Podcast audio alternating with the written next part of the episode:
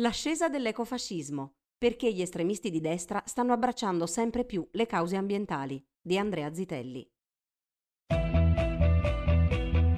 Ti piacciono i nostri podcast e apprezzi il nostro lavoro? Valigia Blu è un blog collettivo, senza pubblicità, senza paywall, senza editori. Per continuare il nostro lavoro abbiamo bisogno del tuo sostegno. Partecipa al crowdfunding per l'edizione 2021. Visita il sito valigiablu.it. Valigia Blu basata sui fatti, aperta a tutti, sostenuta dai lettori.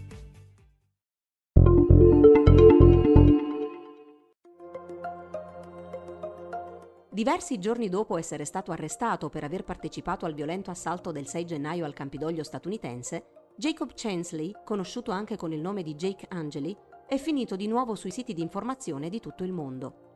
La madre, Martha Chansley, ha dichiarato che suo figlio, sostenitore dell'ex presidente Donald Trump e della teoria del complotto priva di fondamento QAnon, alimentata in ambienti di estrema destra statunitense, non stava mangiando da giorni perché all'interno del carcere non gli veniva fornito del cibo biologico.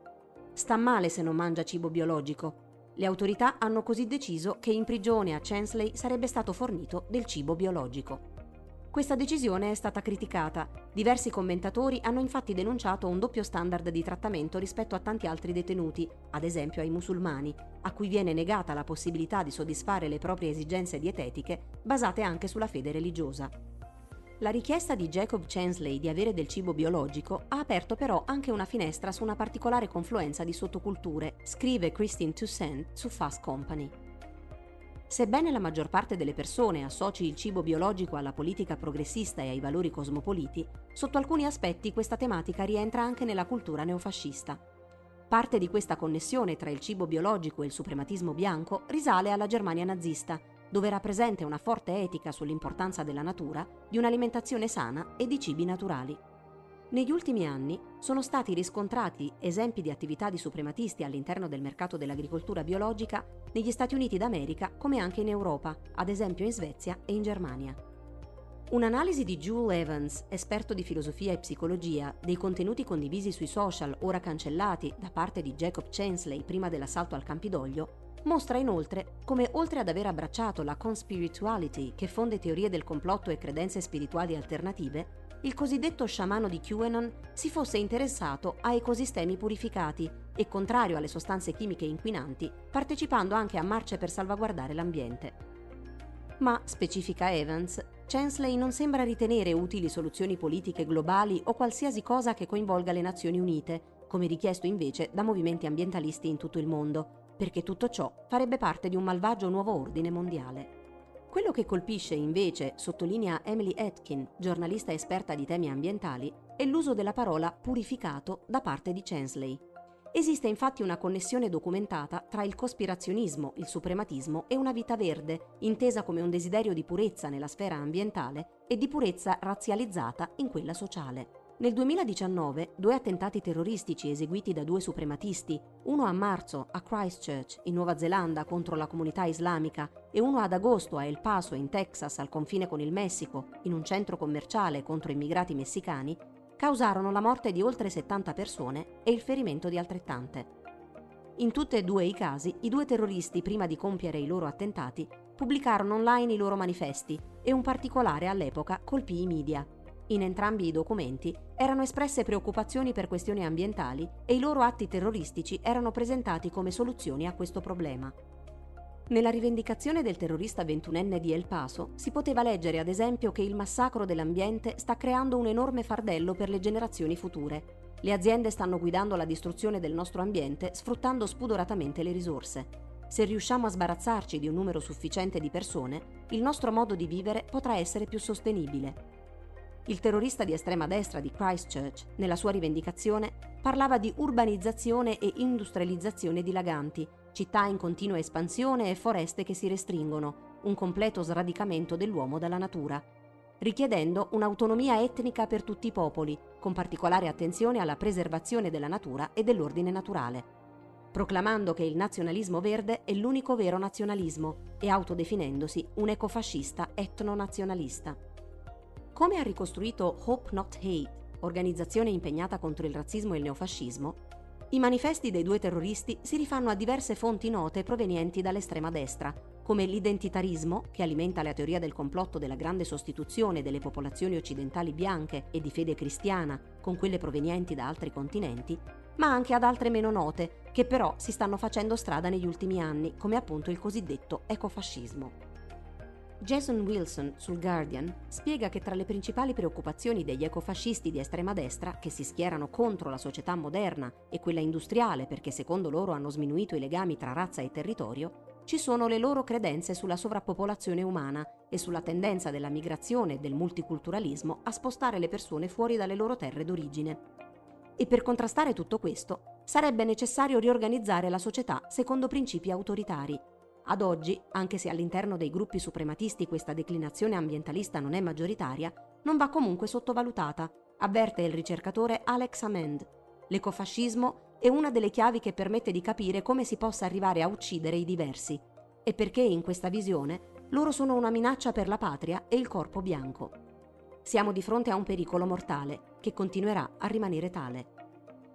Con l'aumento dello stress e dell'ansia nella società per il cambiamento climatico in atto, il ruolo dell'ecologia nella nuova ideologia fascista è infatti sempre più importante, afferma Alexander Wright Ross, esperto di estrema destra.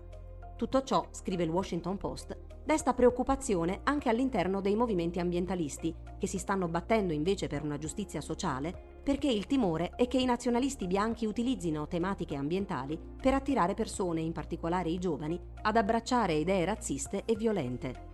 Su Coda, Katia Paytin racconta ad esempio di come lo scorso anno la sezione tedesca dell'organizzazione internazionale Nature Friends abbia tenuto seminari settimanali sull'infiltrazione di estrema destra nel movimento ambientalista, per bloccare e individuare incursioni estremiste nella lotta contro il riscaldamento globale. Paytin aggiunge anche che l'adozione di queste posizioni non è solo uno stratagemma.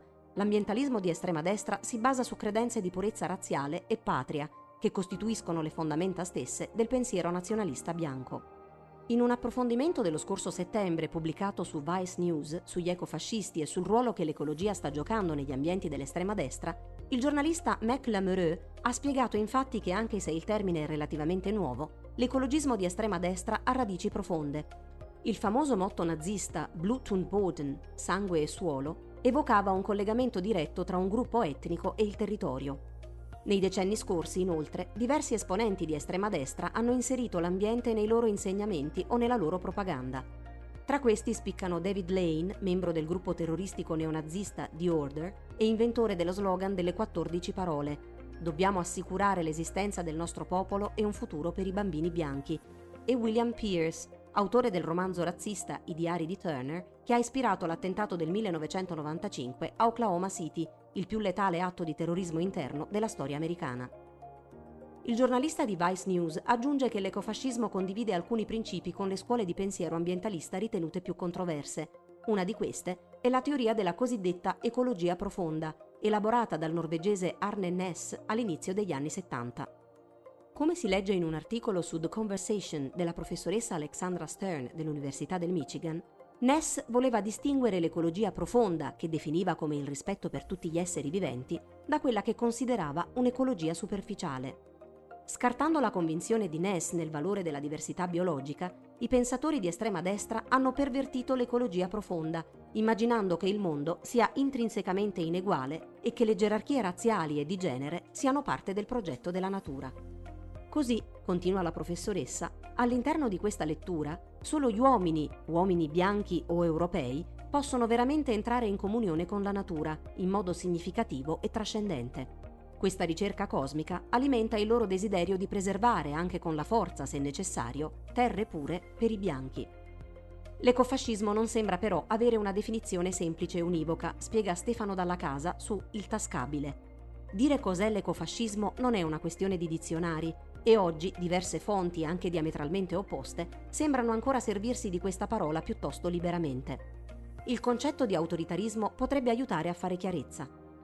Per Marco Armiero, direttore dello svedese Environmental Humanities Laboratory, KTH, Royal Institute of Technology e storico dell'ambiente, intervistato dal giornalista, un tentativo di definizione di ecofascismo potrebbe essere questo l'ideologia che affronta i problemi ecologici senza tenere conto dei problemi sociali di tutte e tutti, specialmente dei più deboli, e le soluzioni a questi problemi, o presunte tali, sono quindi autoritarie. Proprio con l'inizio della pandemia di Covid-19 sono emersi timori di derive autoritarie ed ecofasciste nel dibattito pubblico ambientale, anche non provenienti direttamente da ambienti di estrema destra.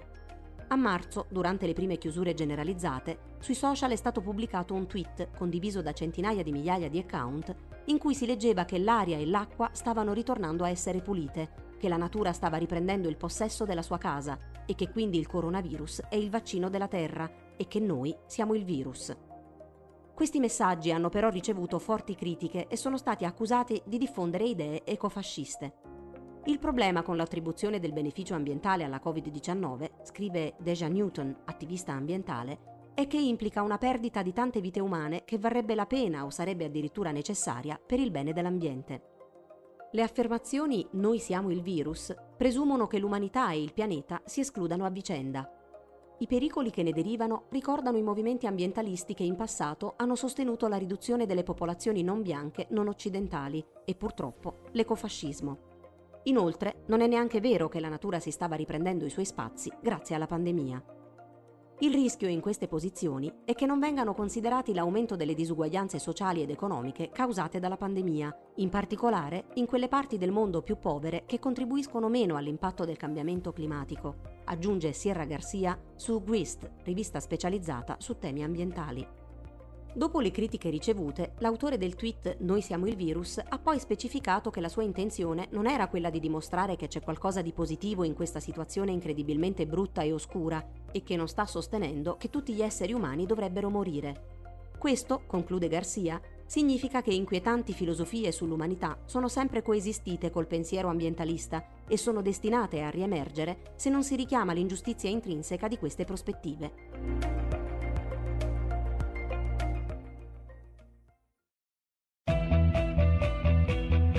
Ti piacciono i nostri podcast e apprezzi il nostro lavoro? Valigia Blu è un blog collettivo, senza pubblicità, senza paywall, senza editori. Per continuare il nostro lavoro abbiamo bisogno del tuo sostegno.